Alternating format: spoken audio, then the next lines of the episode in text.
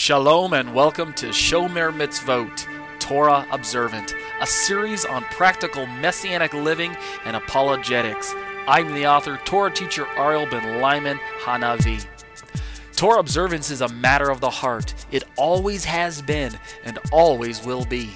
The Torah proper instructed the people of Israel to love Adonai your God with all your heart, with all your being, and with all your resources. This is where Shomer Mitzvot begins, by loving Hashem and accepting Him on His terms. By this, I mean accepting His means of covenant obedience. For today, this means acceptance of Yeshua, His only Son, for Jew and non Jew alike.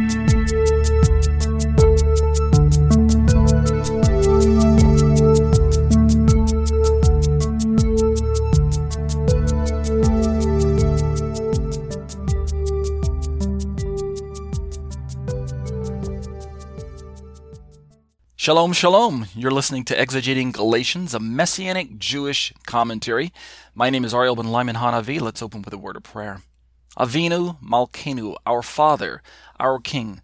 Lord, we ask tonight that you would bring us to a place where we can appreciate the richness of the Word of God, the importance of studying um, your instructions and putting them into um, our lives on an everyday basis, uh, putting um, the the uh, truths that you have left with us, uh, putting them deep down into our hearts so that they can uh, take root and and cause us to change and to grow and to continually be sanctified in your sight.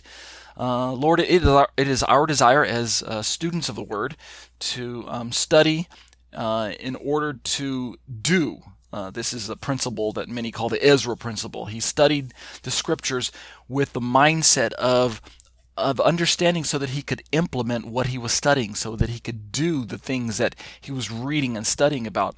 And then only after that, uh, after implementing them, making, making them a part of his life, we read in the book of Ezra that he uh, also was in a position to teach others uh, to do what he himself has done that is, to study in order to do, and then, of course, repeat the cycle. And so, uh, I think that's a good way to approach the scriptures, Lord. In fact, we are commanded uh, to continually um, uh, have these words before us, uh, meditating on them day and night, like like the book of Joshua mentions. Uh, of course, it's part of the liturgy that we read in the Shema. If we're praying the set time prayers, um, speaking of these words when we lie down and when we rise up, uh, teaching them to our children.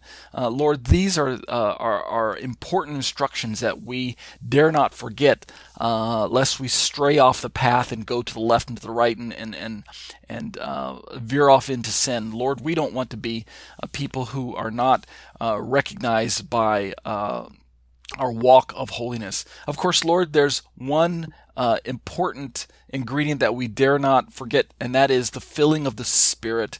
Uh, Lord, it is because of your goodness and your mercy and your promise that of, to send the, the Helper, the Holy Spirit, um, into our hearts so that we cry, Abba, Father. Lord, it is because of Him that we can be reminded of your words, that we can live lives that are empowered uh, to make a change, a social change, a, an a, a, change in the a, a, real change in the world today, uh, not just living for God, but remembering that we are also commanded to live for one another, to love one another, to love our neighbor as ourself.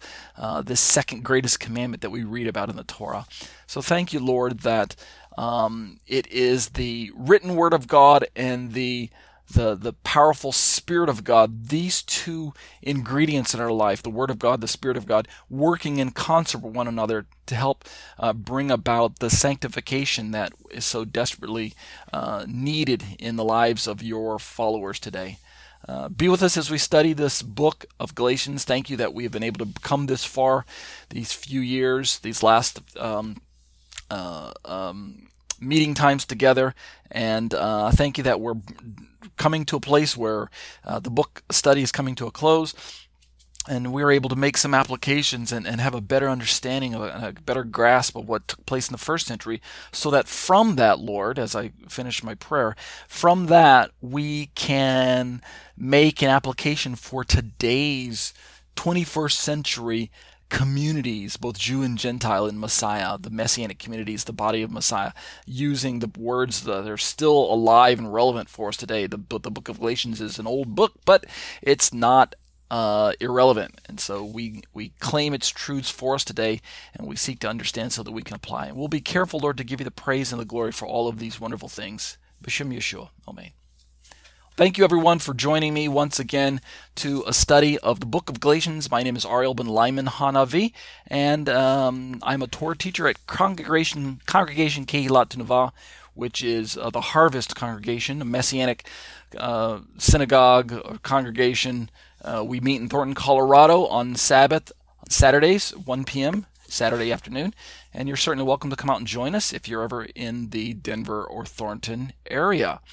And um, I'm coming to you by way of Skype live each week, every Saturday evening from 6, uh, 7 p.m. to 8 p.m. Central Standard Time, bringing you these live studies through the book of Galatians. We've been going for over two years, about two years and some months to, and I think we're nearing the end of our study. In fact, I'm quite certain we'll probably be finished within a month's time, inside a month, probably.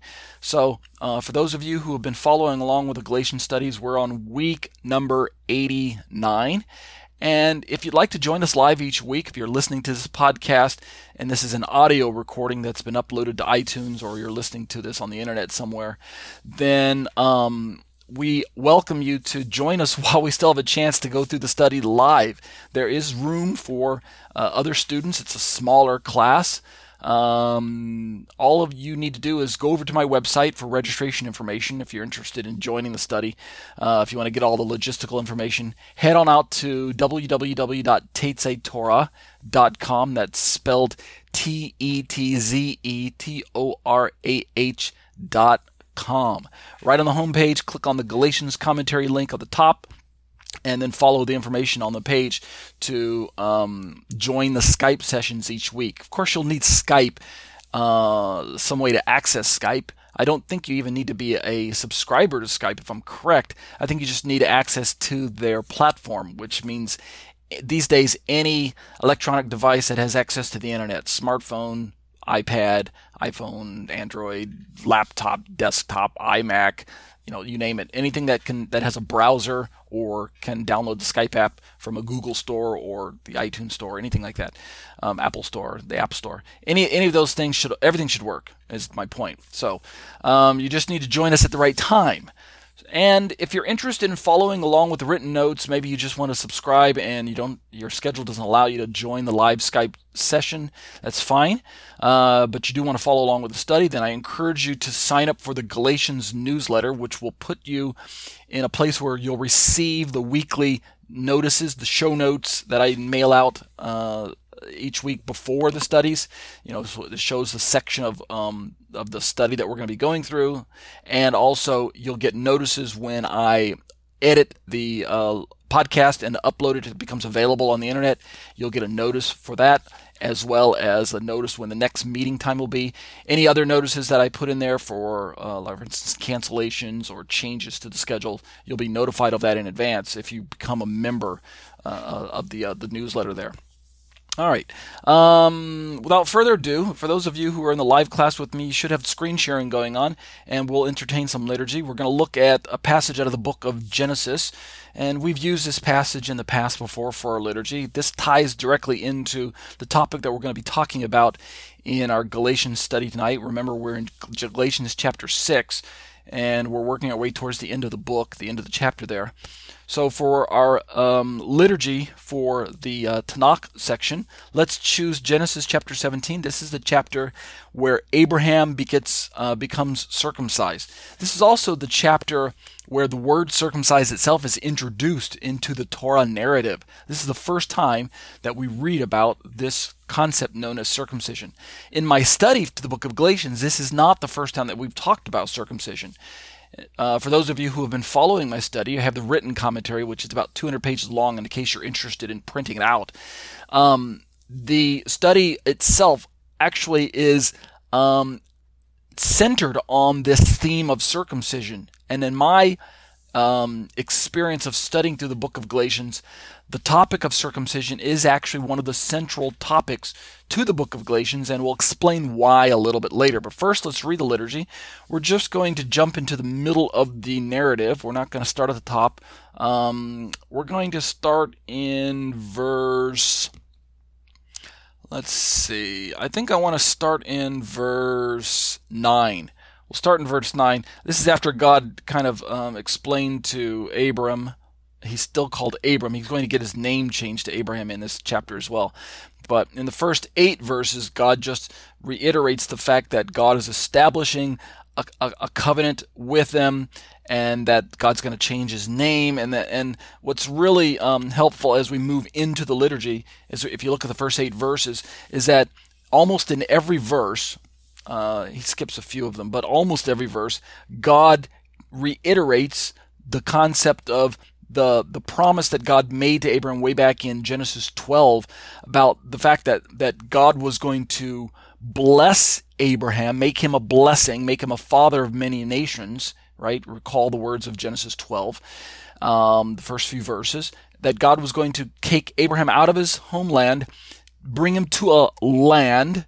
So part of this promise that God was giving him, verbal promise in, in chapter 12 of Genesis. God's going to bless him with a, a, a, piece of real estate, a, a land, and God is going to bless him with offspring. And it's not just going to be one or two kids. God is actually going to increase and multiply Abraham. It's going to turn him into a nation. It's going to turn him to a, whole people group. And so these two promises, these, these two aspects of the promise of the covenant that we're going to start reading about here in Genesis chapter 17, these two pro- aspects were extremely important in Abraham's day and age, right? Um, back then, having a lot of land and having a lot of people to inherit the land or to own the land or to work the land. Those two aspects of living uh, basically made you uh, a, a multi-billionaire, right? If you had a lot of land and, and, and it was owned and operated by your own family, well, then you were a powerful person back then. So um, God promises to Abraham a land, so there's a land of promise, and there's a a promise of what I call the promise of multiplicity, meaning I'm going to multiply you, I'm going to uh, increase your offspring. These two aspects of the of the promise that was just basically a promise back in Genesis 12, but is God's going to now start using the language of um, covenant. The Hebrew word is brit.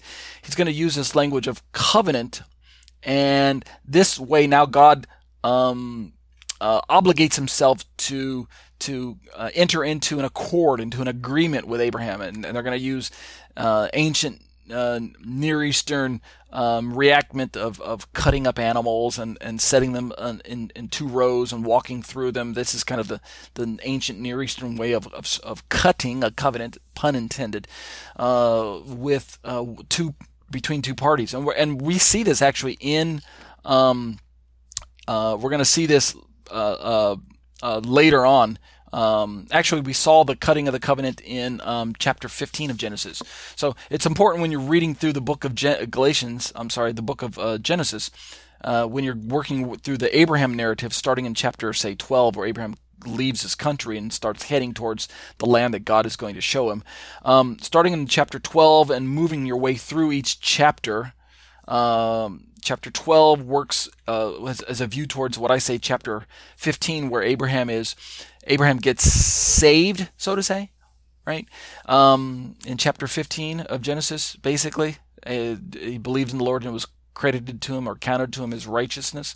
Genesis 15:6, and then Genesis um, uh, 15 is also where uh, Abraham uh, reenacts the covenant, or or God ratifies the covenant with him in Genesis 15. The the, the whole uh, smoking pot and flaming torch, and Abraham's put to sleep. He cuts up the animal pieces. That's all in Genesis 15. So Genesis 15 is a very um, important milestone in the life of Abraham. It's it's his moment of salvation, I like to say, and it's the moment when God actually ratifies the covenant. And then it's in with with the, with that in view, with that narrative in view, that we start reading about in chapter 17 that God is going to strengthen this covenant. He's going to, I mean, I know in verse two it says He's going to make the covenant, but but it's already been ratified. God is going to strengthen it and establish it.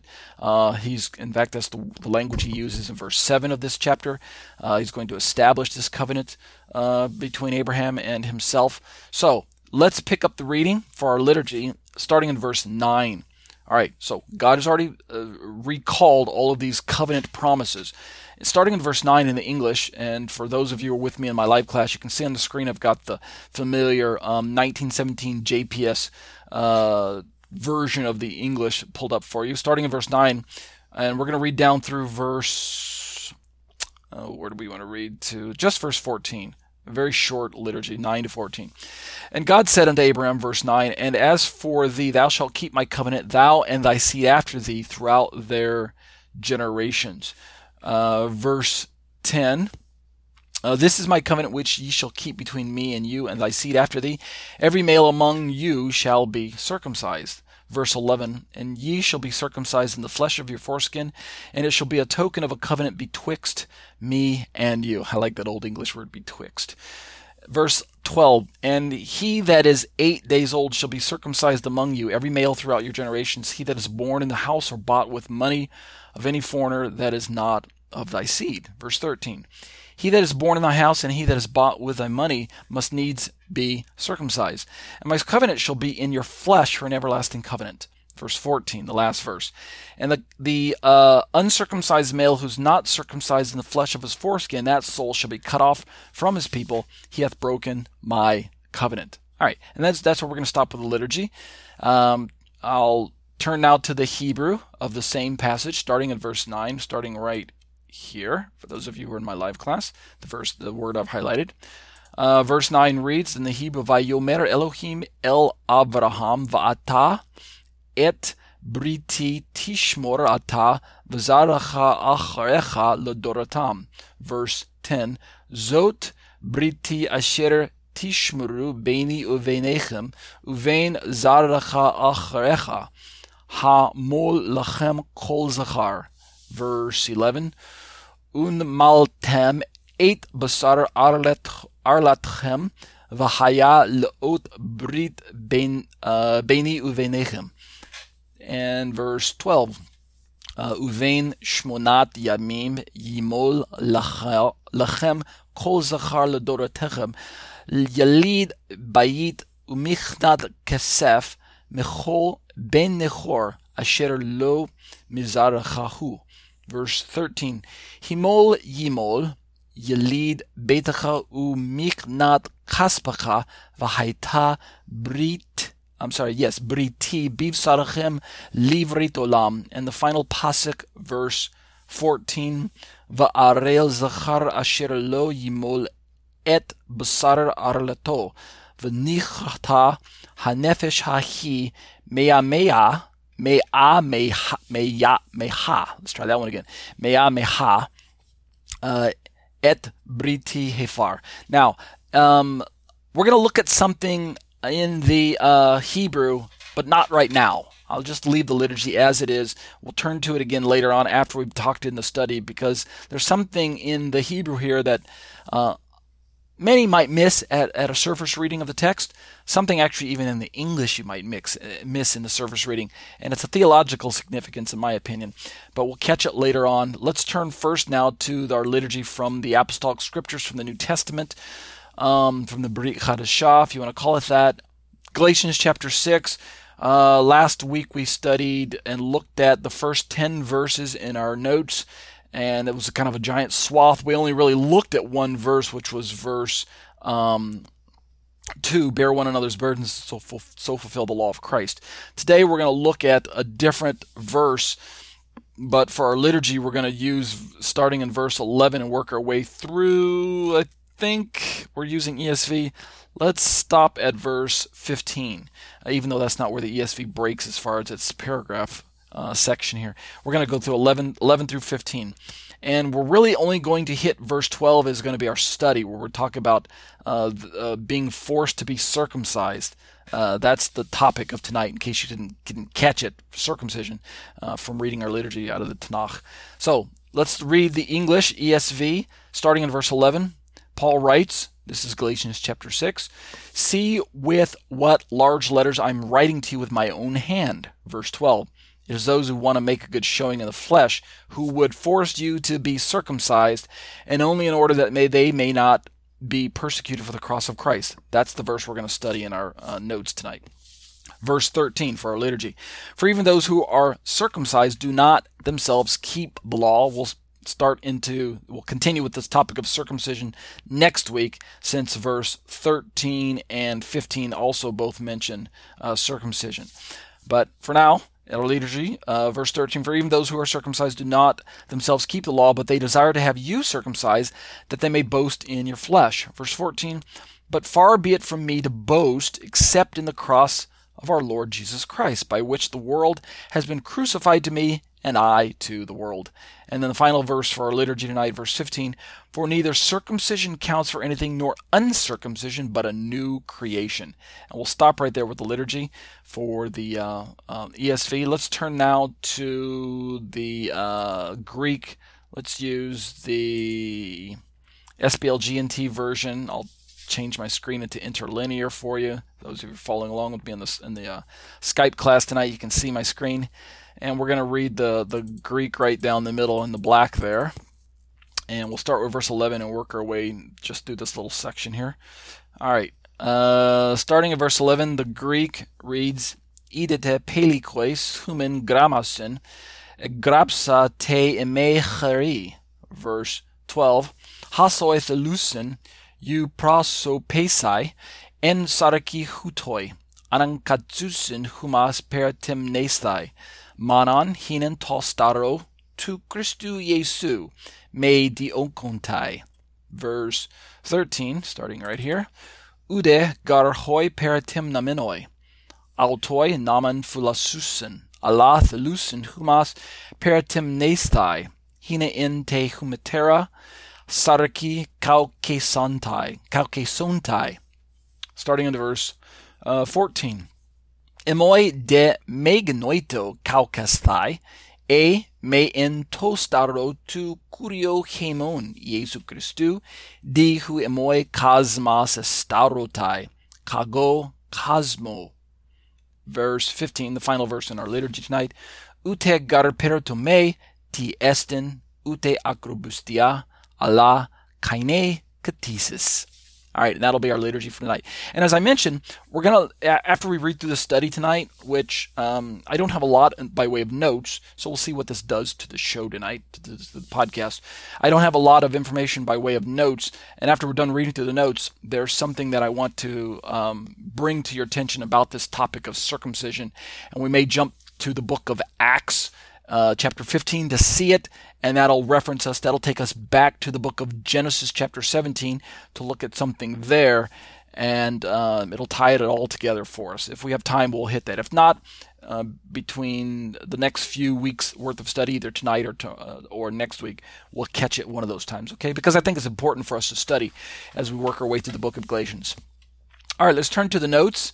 Uh, let's look at uh, where we left off. We're on the top of page 176 uh, in the written notes. And again, we were talking at first about this idea that um, the, the law itself is. Uh, how, how do we describe it last week? We described these two circles.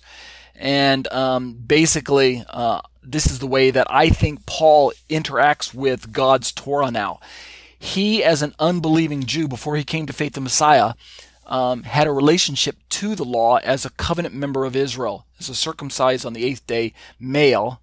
Um, he knew that it was his obligation, uh, his part of the covenant. Remember, this a covenant is an agreement between a contract between two parties.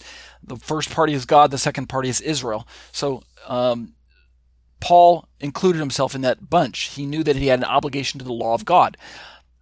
But he didn't know the Messiah yet.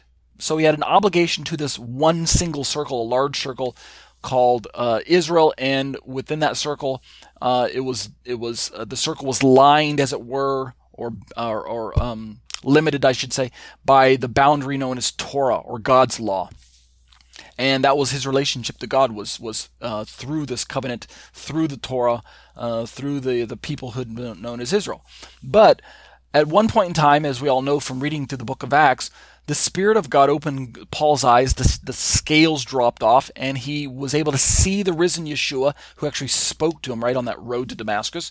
And Paul became what we would call today a Messianic Jew, right? He became a believer. He joined the body of Messiah. But what we also know is that he did not leave the people group known as, Israel, cross no man's land, and jump into a group known as the church. That's a fallacy that's believed by some, in fact, by many in Christianity today. But um, if you read through the testimonies that Paul left for us uh, in the books of Acts and as well as many of his other letters, you know, like Philippians and things like that, he didn't really leave Judaism. He simply graduated gravitated to a part of Israel that is an exclusive group, an Israel within Israel, to use Paul's own language in Romans. So suddenly, for Paul, he realized that within the larger circle called Israel, which is is God's, which is governed by God's Torah, right? Um, so God's law is this larger circle. The larger circle called Israel has with has is lined by the circle called God's law that I described last week. The lining of it, you could say, the inside of the circle is called God's law. And and Paul um, had a relationship to God's law, but then suddenly, when his eyes became open, he realized that within the small, the bigger circle called God's law in Israel, there was a smaller circle called remnant Israel, which was lined by the uh, a, a law that Paul used calls the law of Messiah, and uh, it is not distinct so much from the law of God as that as it is that it's a it's a unique way of identifying with God because it's done through the relationship that Paul had now has with Messiah Yeshua. And this is the smaller circle that we talked about last week, the law of Christ. And we made this challenge that the law of Christ should not be envisioned as existing outside of the larger circle called the law of God, the Torah.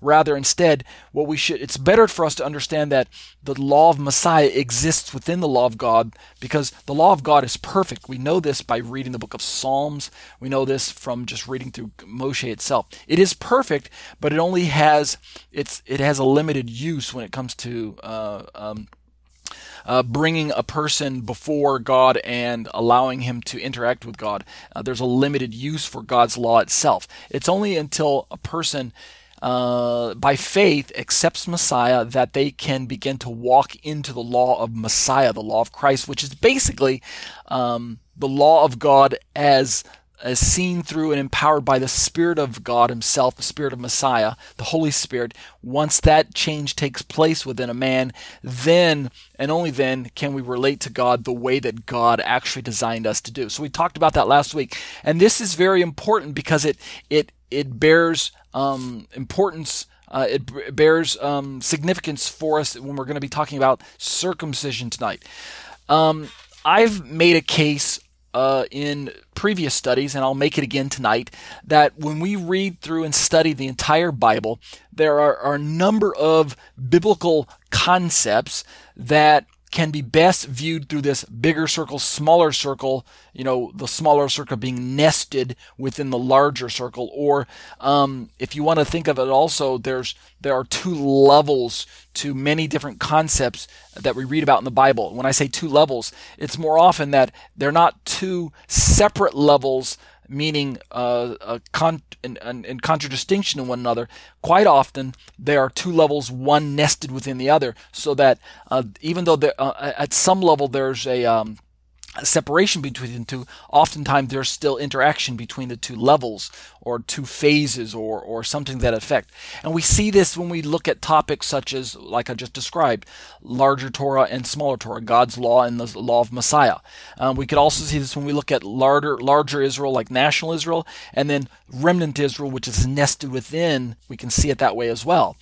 Um, uh, we could also see this when we come, when we're going to talk about circumcision. There's a there's a physical circumcision of, of, the flesh that we read about in Genesis 17 in our liturgy, and now we're going to be talking about tonight as well the significance of spiritual circumcision, uh, heart circumcision, if you want to call it that way, spiritual circumcision, heart circumcision, um, because you know no one actually cuts the actual organ, the heart organ. That would that would that would cause the death of a person. So we're talking about something that takes place without hands, to use Paul's language in uh, in another one of his letters, a heart circumcision that God's Spirit Himself does, and we we know that this is something that is possible because uh, the prophet Ezekiel is going to go on to prophesy about this new heart. We read about that in our liturgy that we used from weeks past, Ezekiel chapter 36, and it's also the same heart uh, heart circumcision that was promised way, way, way, way, way long time ago, back in Deuteronomy chapters 10 as well as Deuteronomy chapter 30. So, chapter 10 and chapter 30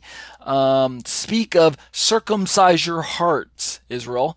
Uh, Jeremiah, I think, talks about it in an earlier passage, but then he he um, brings it to a fullness when he uh, mentions his New Testament or New Covenant passage in Jeremiah, the familiar Jeremiah 31, starting in verse 31, where God promises this new covenant with the house of Israel, and um, it's God writing the laws, His laws, right on the heart, uh, meaning they're written actually on the on the, the circumcised heart of, of Israel, the softened heart, the heart of flesh. God doesn't write his laws on the heart of stone because that's a rebellious heart. And that's important for us to understand as we're studying through these topics of, of physical circumcision and spiritual circumcision. So, going back to circumcision, let's jump now into our study, picking on verse 12, highlighting just this one, and talking about um, the significance in Paul's letter to the book of Galatians. Um, in verse 12, we read, It is those who want to make a good showing in the flesh, right, who would force you to be circumcised, and only in order that they may not be persecuted for the cross of Christ. End quote.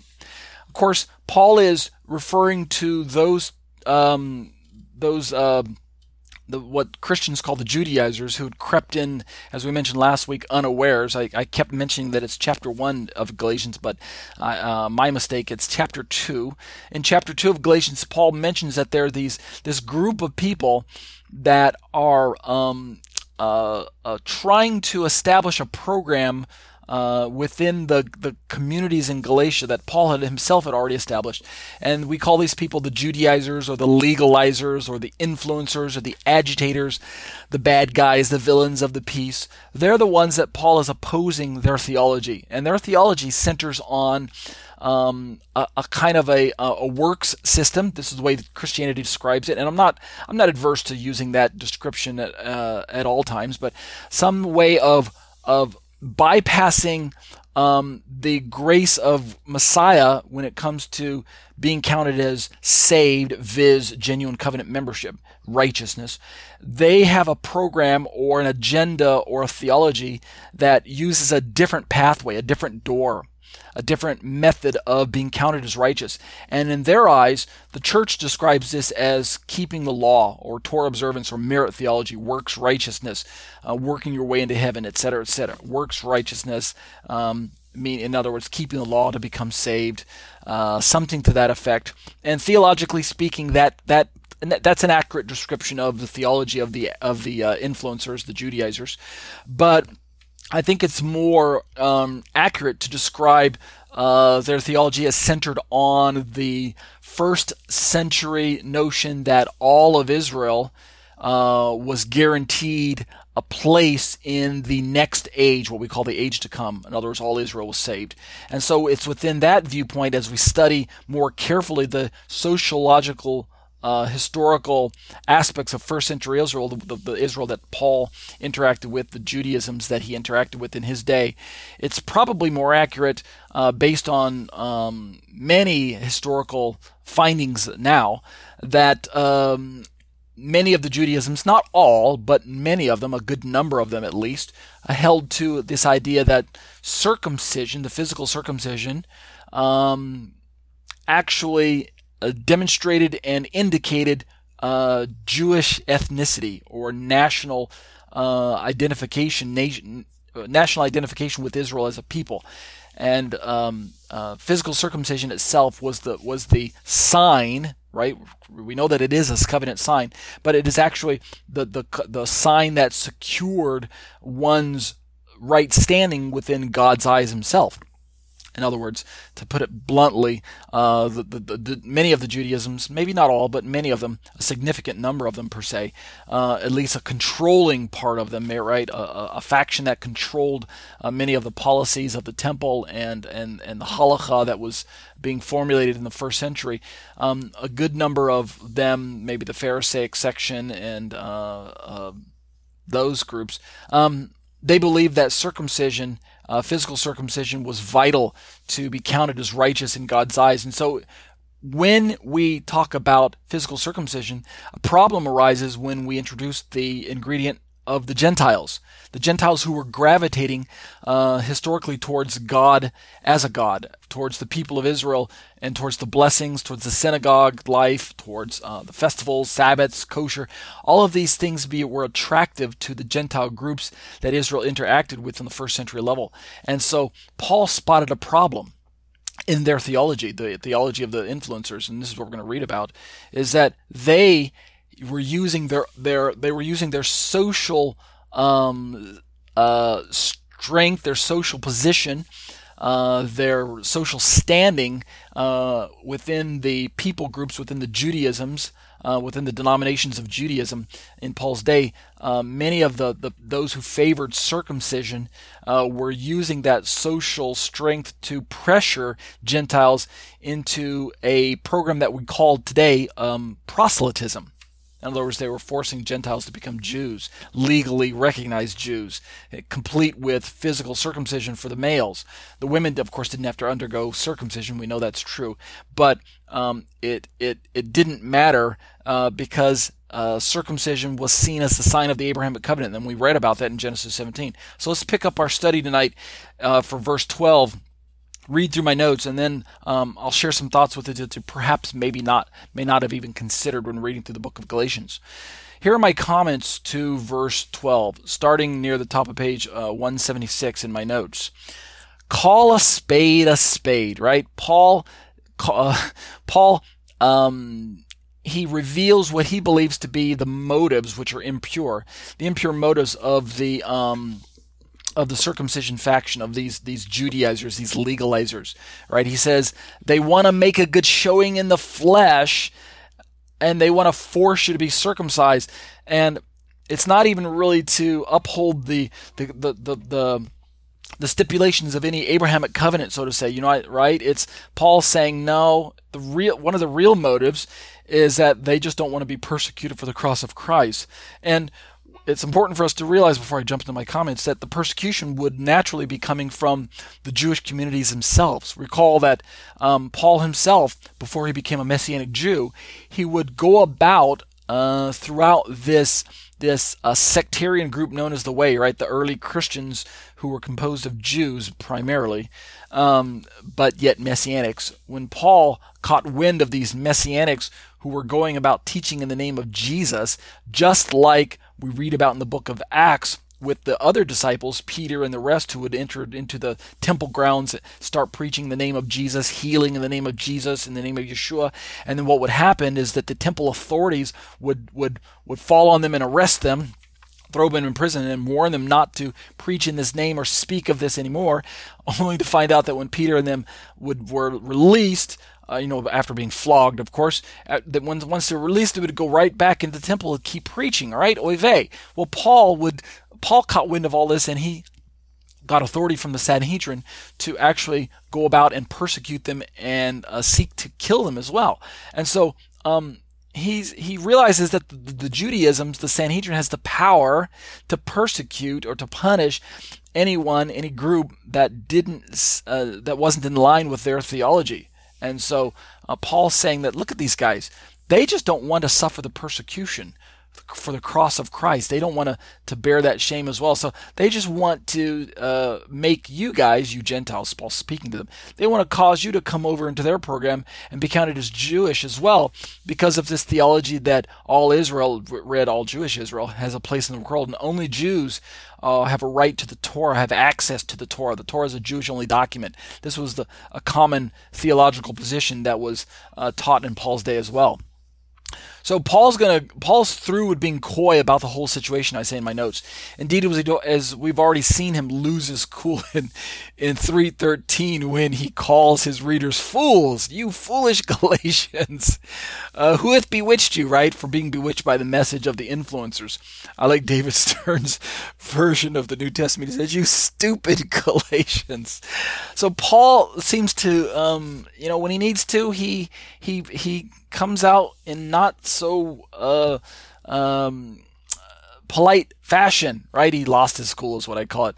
And when he really wants to go overboard, which he did, we see this as well in my notes. He says he went overboard when he wished that those false teachers, right, these agitators, these Gentilizers, I'm sorry, these Judaizers or legalizers, influencers.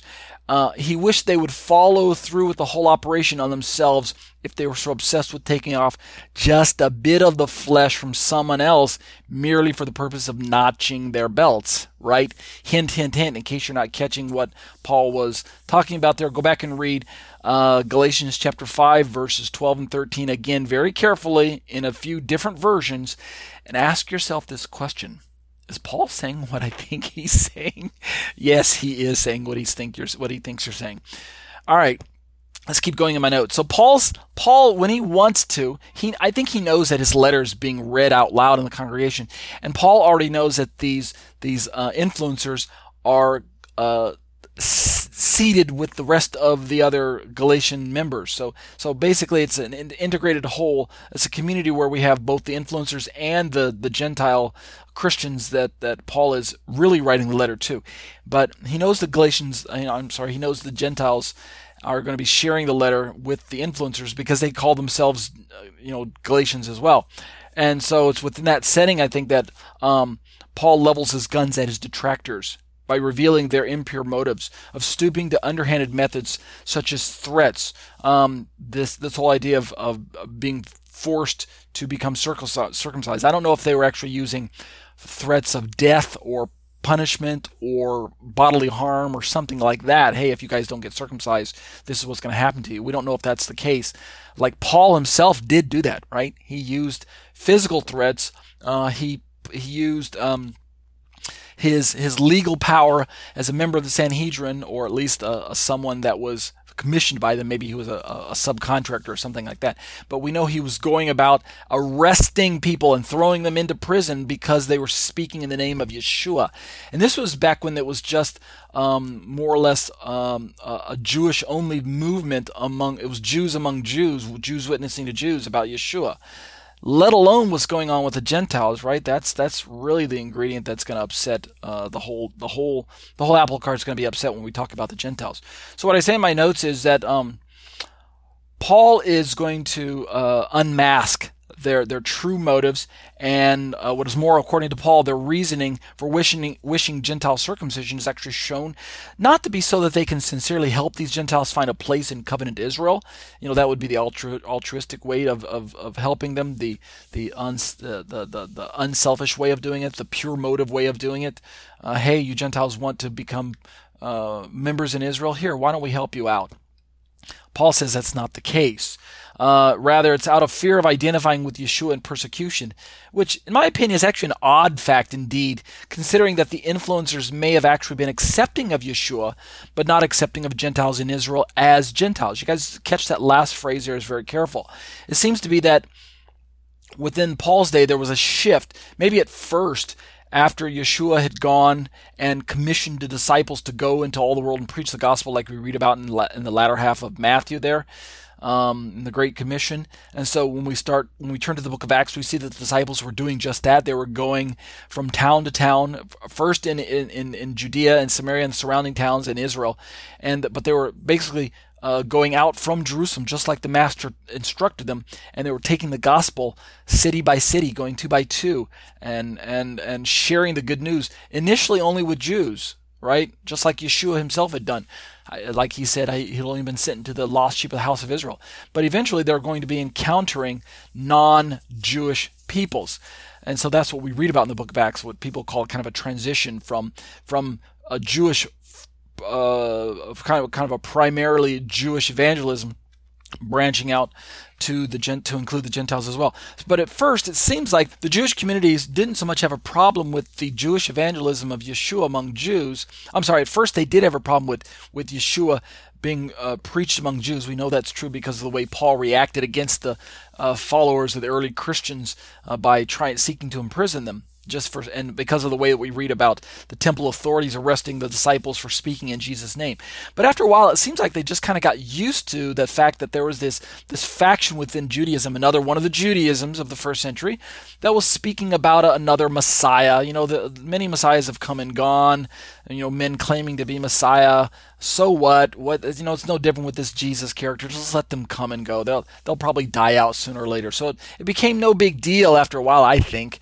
Um, but suddenly we're starting to introduce this new ingredient to their evangelism. They suddenly started preaching the gospel or the good news of Torah, the good news of the kingdom, the good news of of of God's blessing upon his people, and they're going to non-Jews. Ah, this we can't have. This this is this is something that's that's that's uh, not acceptable. Uh, taking our Torah to the Gentiles uh, and our our gospel to the Gentiles is is is just not something we're going to allow.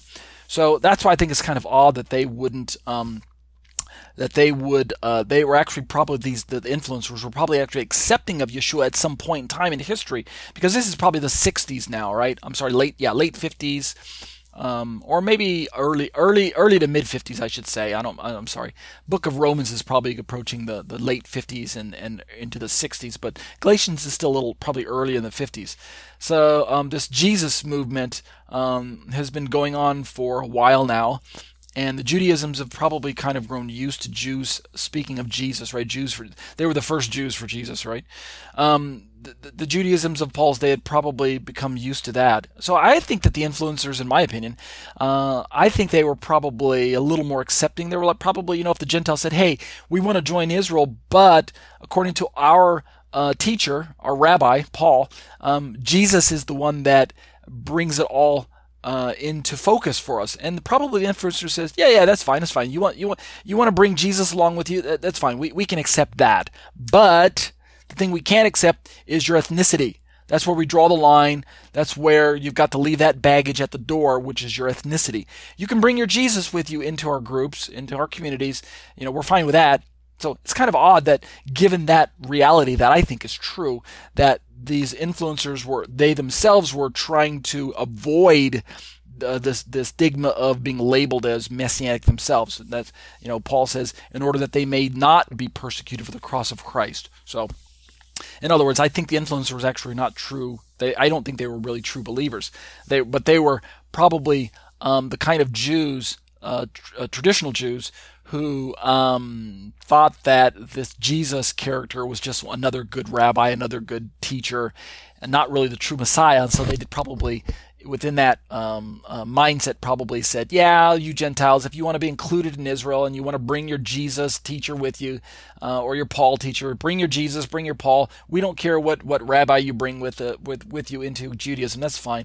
But you can't bring your ethnicity. You can't bring your Gentile ethnicity. That's the thing you need to leave at the door. But your other your other teachers, yeah, you want to bring him, you want to bring him. That's fine. We don't care. I think that's what that's that's a good uh, working hypothesis.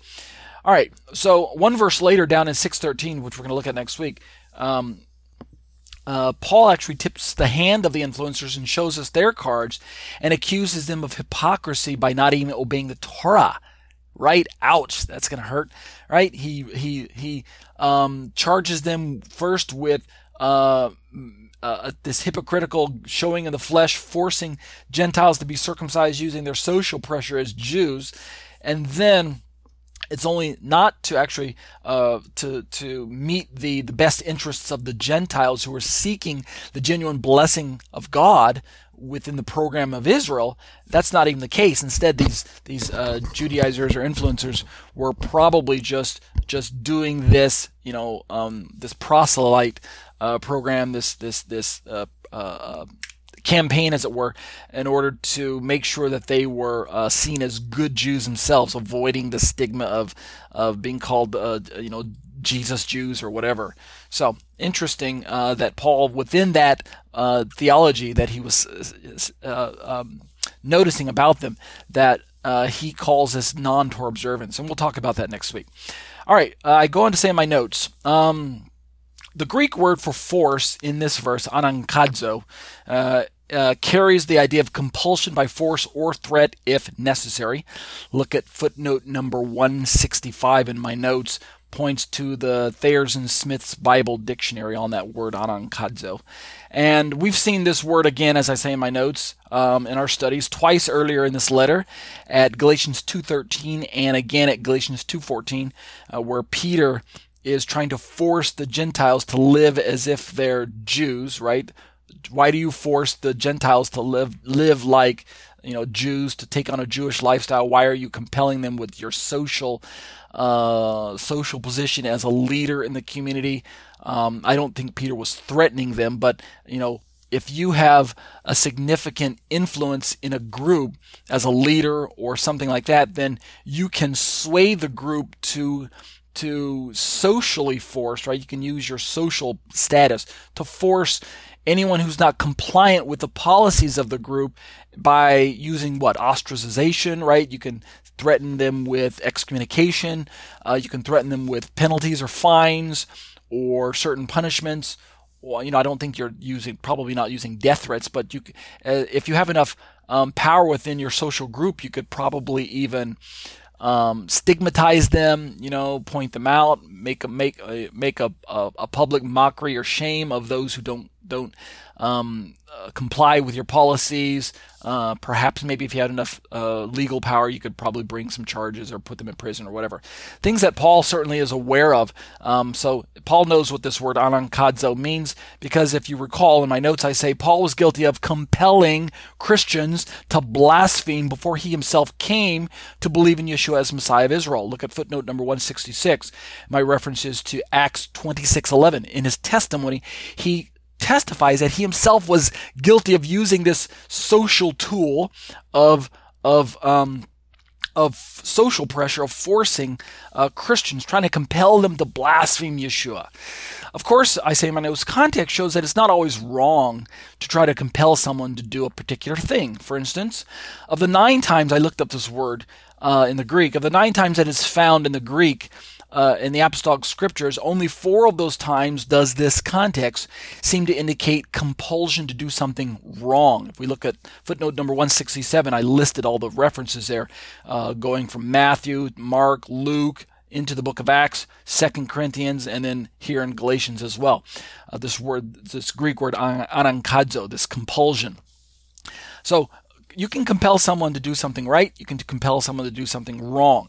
And Paul's saying that these um, influencers, the point I'm trying to make in my notes here by bringing this verse up, is that as far as the influencers were concerned, I say at the bottom of the page, the Gentiles were not being given really a choice in the matter. They, it was kind of like the, the Judaizers were saying, look, if you want to receive the blessings of God, if you want to receive the protection of the people group of Israel, the, the exemptions that we receive from Rome to be able to hold our own worship services, be exempt from the emperor worship, um, uh, to receive a measure of protection uh, within the uh, uh the Roman uh, uh, Empire itself, the Roman government um, as well as receive uh, favor from the, the, from the leaders in Israel, um, then you're going to have to take on legal Jewish status and be willing to declare yourselves uh, as Jews, uh, legally recognized from our perspective, which means physical circumcision.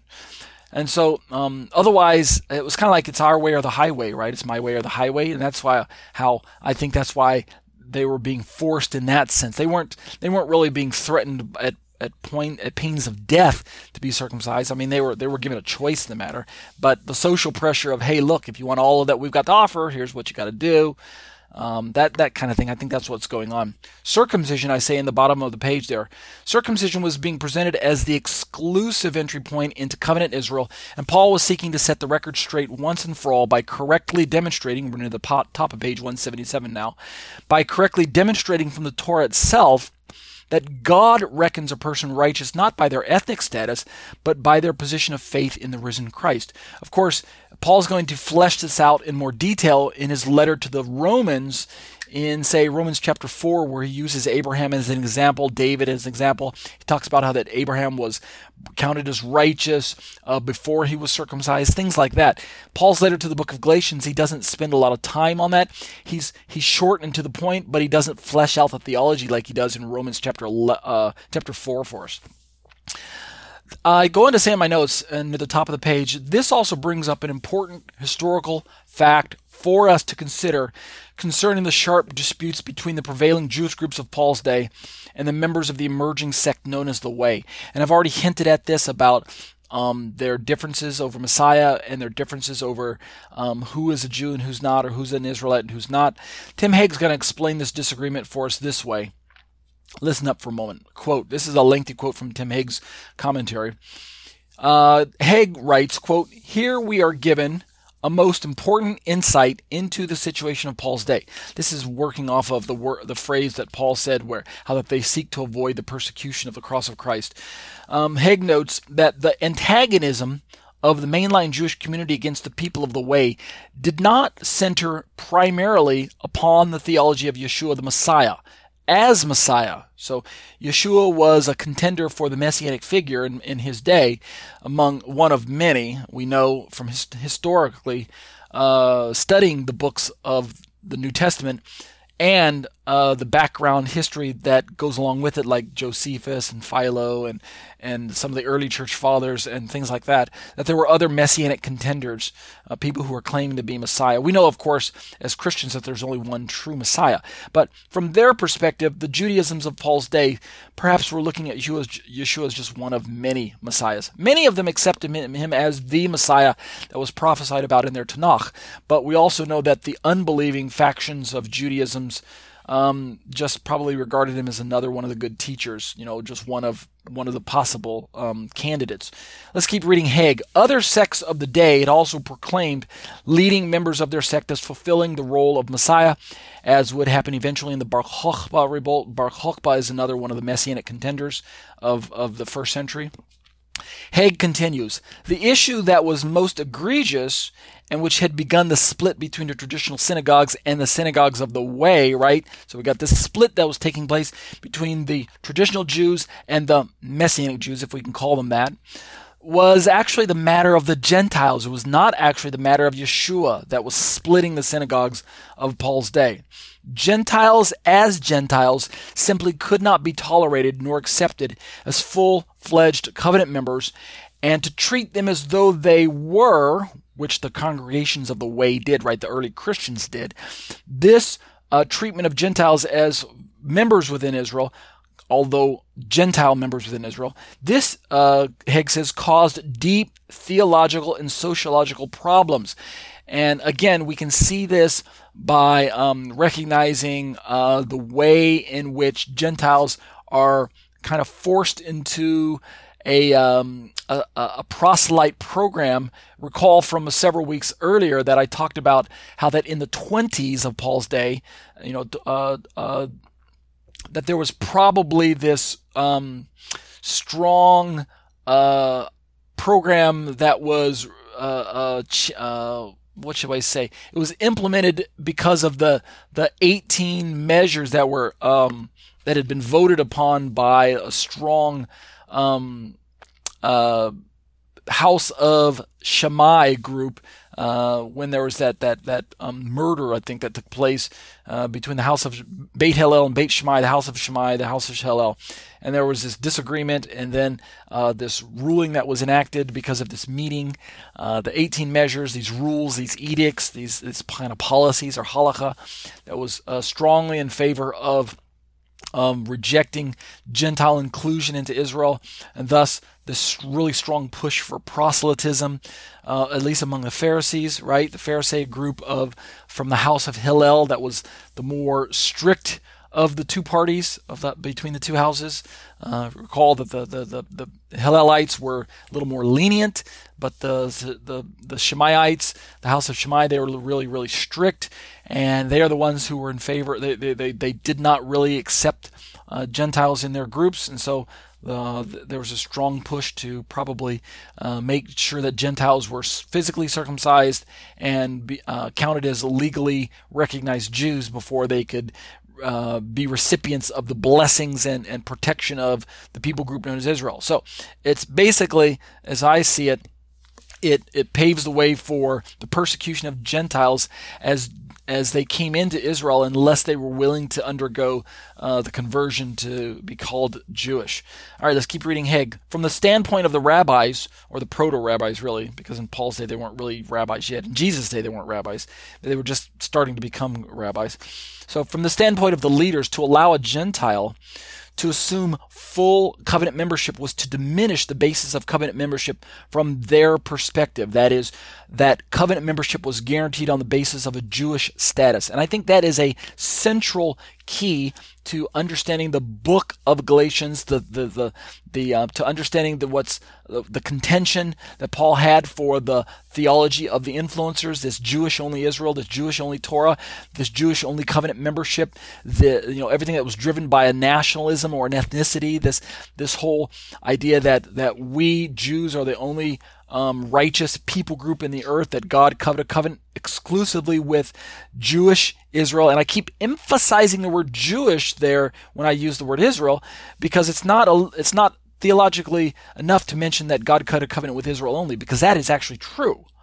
Rather, uh, many of the Judaisms, again, perhaps not all, but at least a significant portion of them of Israel's day, of Paul's day, held to this common theology that Jewish Israel uh, exclusively shared a place in the world to come, exclusively had access to the Torah and the promises contained therein, which would include blessings of the age to come, i.e., the, the uh, um, uh, heaven. In other words, Jew, all Jews and only Jews are the only ones that were saved. And if you wanted to be counted as saved or righteous, then you had to cross a social barrier into the um, people group known as Israel. You had to leave your Gentile ethnicity behind. So that's kind of what's going on. I think that's, in my opinion, or my studies, my uh, experience, a better way to understand the book of Galatians. Let's finish Haig here. Um, uh, let's see. Moreover, the presence of Gentiles within the community was too dangerously close to acceptance of idolatry. For the Gentile world in Paul's day was characterized first and foremost by their idolatrous practices, right? When the Jews thought of Gentiles in Paul's day, they just they just naturally associated uh, Gentiles with idolatry. Um, as long as the way, right, the, the, the early Christians, as long as they insisted on equal acceptance of Gentiles, the mainline Jewish communities simply could not accept them. Gentiles, as far as the rabbis were concerned, needed to be encouraged to become proselytes, right? There's that, that social pressure that they were placing on the Gentiles, that anankadzo all over again, right? There, it says, it says they were encouraging them to, to become proselytes, but really they were dangling a, a, a prize out in front of the Gentiles that unless they changed their status, they could not actually even receive that prize. Haig goes on to say, for the traditional synagogue had no problem with Jews who held divergent opinions, and we can note the stark contrast between Pharisees and Sadducees in terms of their fundamental beliefs, yet the obvious manner in which the two sects interacted and lived together, right? The Sadducees did not believe in the resurrection, they did not believe in, in angels, they did not um, uh, uh, hold the. Uh, uh, the remaining parts of the Tanakh as uh, inspired, like the Pharisees did. The Pharisees, by comparison, did believe in the resurrection. They did believe in angels. They believed in the afterlife. Uh, they believed in spirit life. They believed in um, uh, the insp- inspiration of the the books after Moshe, etc., etc. The, Sar- the uh, Sadducees, similar to the Samaritans, had a, a, limited view of, of certain parts of the Torah, uh, things like that and yet still they were able to interact with one another and call each other fellow Israelites. Um, we also know from reading through the book of Acts that the followers after the way, right, this new sect that had, this new uh, denomination, if you want to use that word, had um, risen within Israel after Yeshua had come and gone, right? The disciples, uh, the followers of Yeshua, um, and if we read through the book of Acts, we notice that the disciples are able to freely uh, interact with the unbelieving Jews in the synagogues. Paul is able to take groups into the synagogues of that day and be able to preach even to them, you know, Sabbath after Sabbath.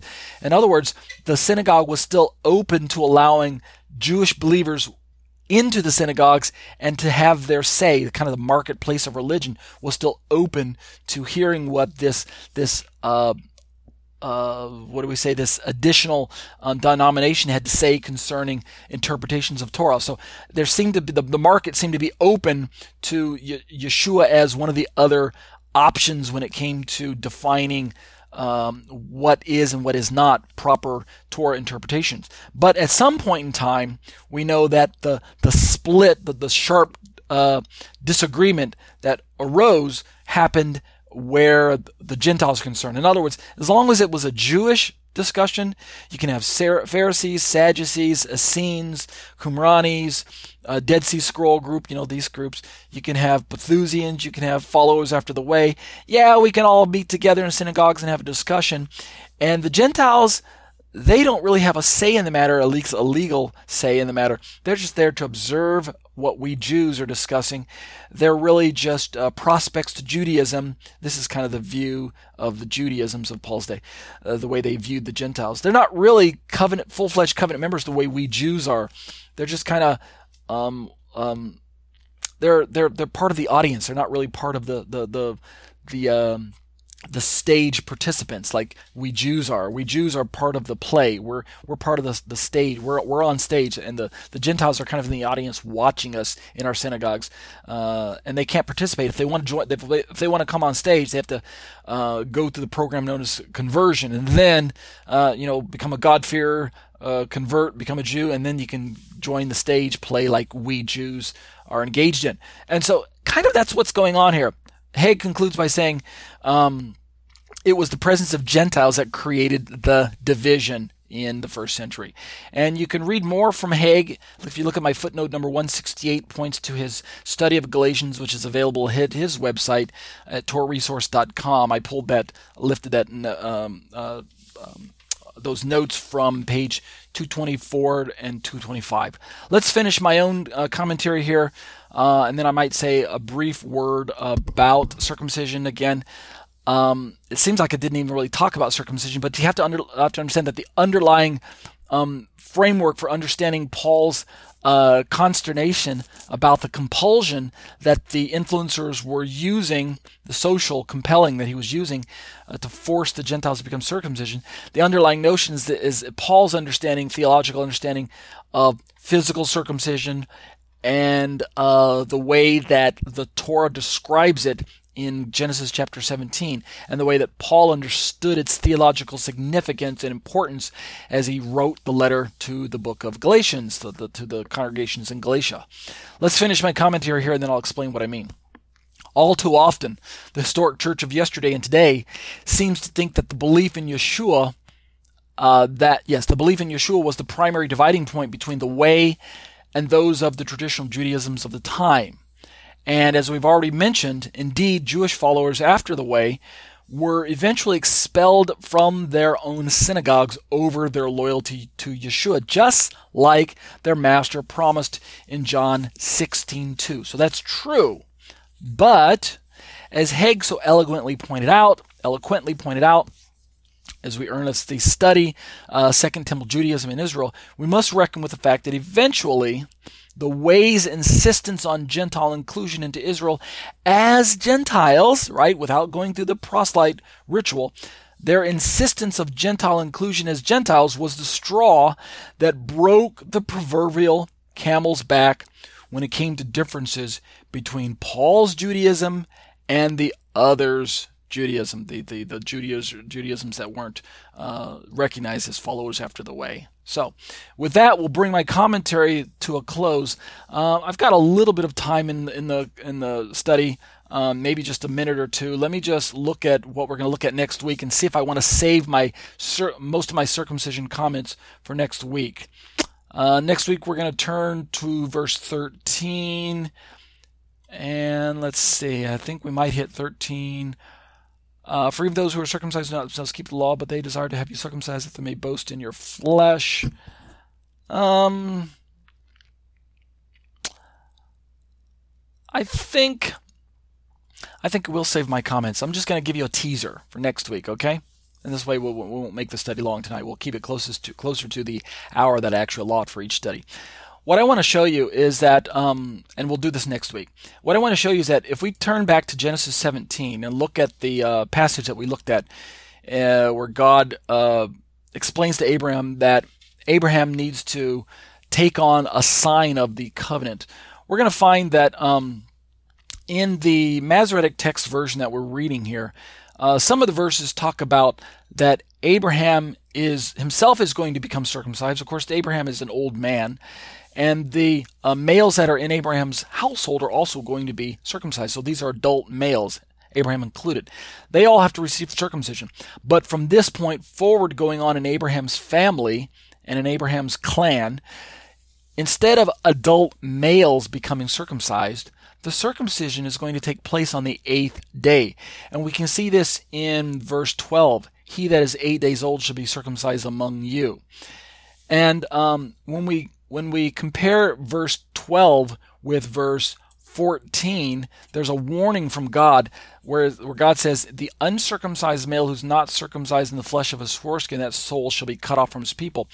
We're going to find that if we look through other instances of the um, Tanakh, other copies of our translations, not from the Masoretic, but for instance, say the Septuagint or the Samaritan Pentateuch or something like that, we're going to find that, that there's an there's some extra wording that perhaps um, became the impetus for one of the factions of Paul's day that favored circumcision on the eighth day specifically.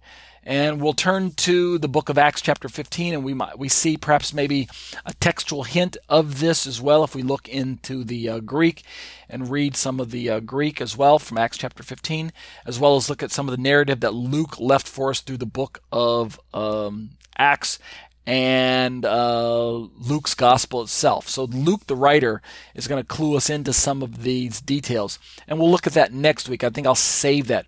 For now, let me just close by um, mentioning this. Um, I have talked about circumcision in the study to the book of Galatians quite prominently.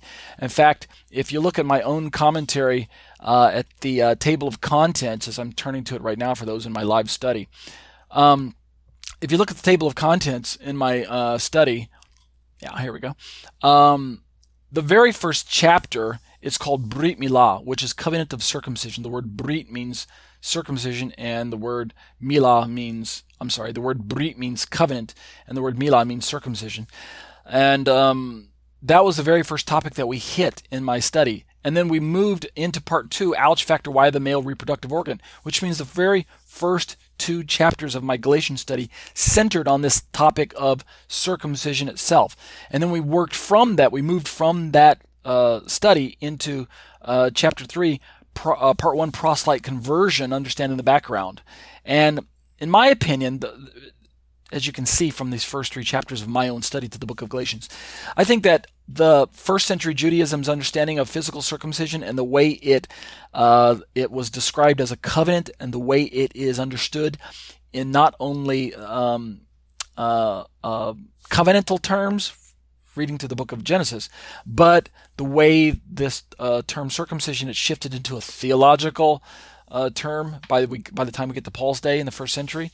Um, I think it, it, it is it's not a peripheral issue. I think it's a significant issue, and it's significant enough that when we read through the book of Acts as well as the uh, Paul's letters, where he highlights this this concept of circumcision, I think it's important for us. And I'll close with this concept. I think it's important for us to uh, consider the fact that in Paul's day, circumcision was uh, not a side issue in the eyes of the Judaisms of Paul's day. It wasn't something that was optional for the Gentiles wishing to be counted as righteous. In fact, I, I can say with certainty that circumcision became um, one of the commands, if not the commandment, that was leveraged uh, in favor or against righteousness when it came to the Judaism's uh, hope, wishing to be counted as righteous in God's eyes. And so circumcision became that gateway commandment into covenant membership, or you could say it became the um, it became the, the outward identifying marker of all those who were who wished to be uh, called as righteous Israel. And um, we'll look a little bit more at that next week. Uh, for now, I'll leave, uh, close down the commentary for tonight, and we'll turn to uh, Galatians chapter 6, verse 13 next week. Okay? Let's close in prayer. For those of you who are with me in the live study, if you want to stick around for a few minutes, we'll entertain some chat. Uh, which is exclusive to those who join me in the live study. If you're listening to this MP3 audio file, this podcast on iTunes or something like that, and you're thinking, hey, how come I don't get to hear the live chat? How come I don't get to participate in that? How, how come you don't record that, Ariel? Well, it's because it is exclusive for the live participants. So if you want to join us, come on out. There is room in the live chat session. I think, like I said, Skype will allow for up to 10 people or maybe even 20 people. I need to go back and look at that. But there's room. It's a small group, so join us each week for the live Skype after class chat if you want to just uh, um, talk about different things that we talked about in the study. Um, for now, I'll close in prayer. Uh, let's dismiss and meet next week if we can. Lord, I bless your name and thank you for the opportunity to study through the book of Galatians. I know that it is a challenging topic given the um, disconnect between the letter that is nearly 2,000 years old and today's uh, communities that perhaps don't have a, a, um, a, uh, a, familiarity with the background, the social background, the historical background, the theological background uh, that Paul worked from. And so, Lord, um, incumbent upon us as Bible students, first and foremost, is that we read the text carefully and prayerfully, that we um, study with an open mind, that we approach the text with the uh, assurance that the Holy Spirit is going to explain the words to us um, from the most important theological perspective that is necessary so that we can understand who Messiah is and what God expects of us as followers.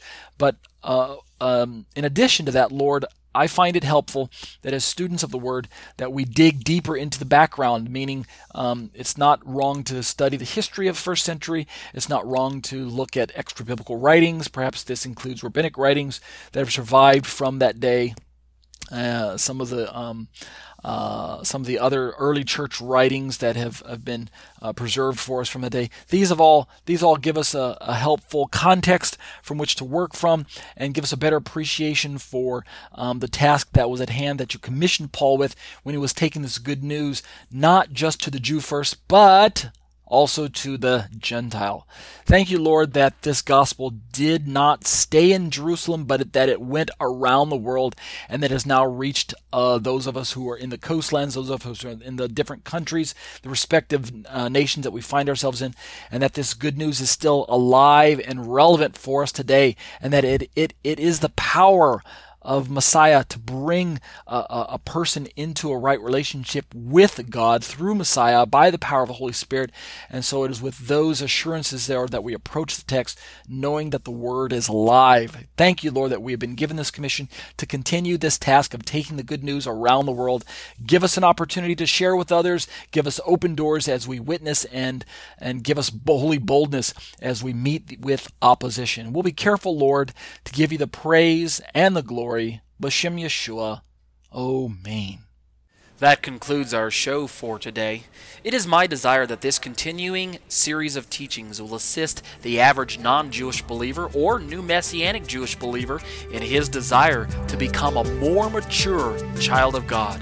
And now, O Israel, what does the Lord your God ask of you but to fear the Lord your God, to walk in all his ways, to love him, to serve the Lord your God with all your heart and with all your soul, and to observe the Lord's commands and decrees that I am giving you today for your own good. To the Lord your God belong the heavens, even the highest heavens, the earth, and everything in it. Yet the Lord set his affection on your forefathers and loved them. And he chose you, their descendants, above all the nations, as it is today. Circumcise your hearts, therefore, and do not be stiff necked any longer. Because the Torah is written on the hearts of all who truly name the name of Yeshua as Lord and Savior, it is meant to be followed to the best of our ability. We have no reason for fear of condemnation or the trappings of legalism. My name is Ariel Ben Lyman Hanavi. The intro and outro song were written, produced, and performed by Ryan Kingsley. For more information on contacting Ryan, you can reach me by email at yeshua613 at hotmail.com. That's Y E S H U A number 613 at hotmail.com. Or visit our website at graftedin.com. That's graftedin.com.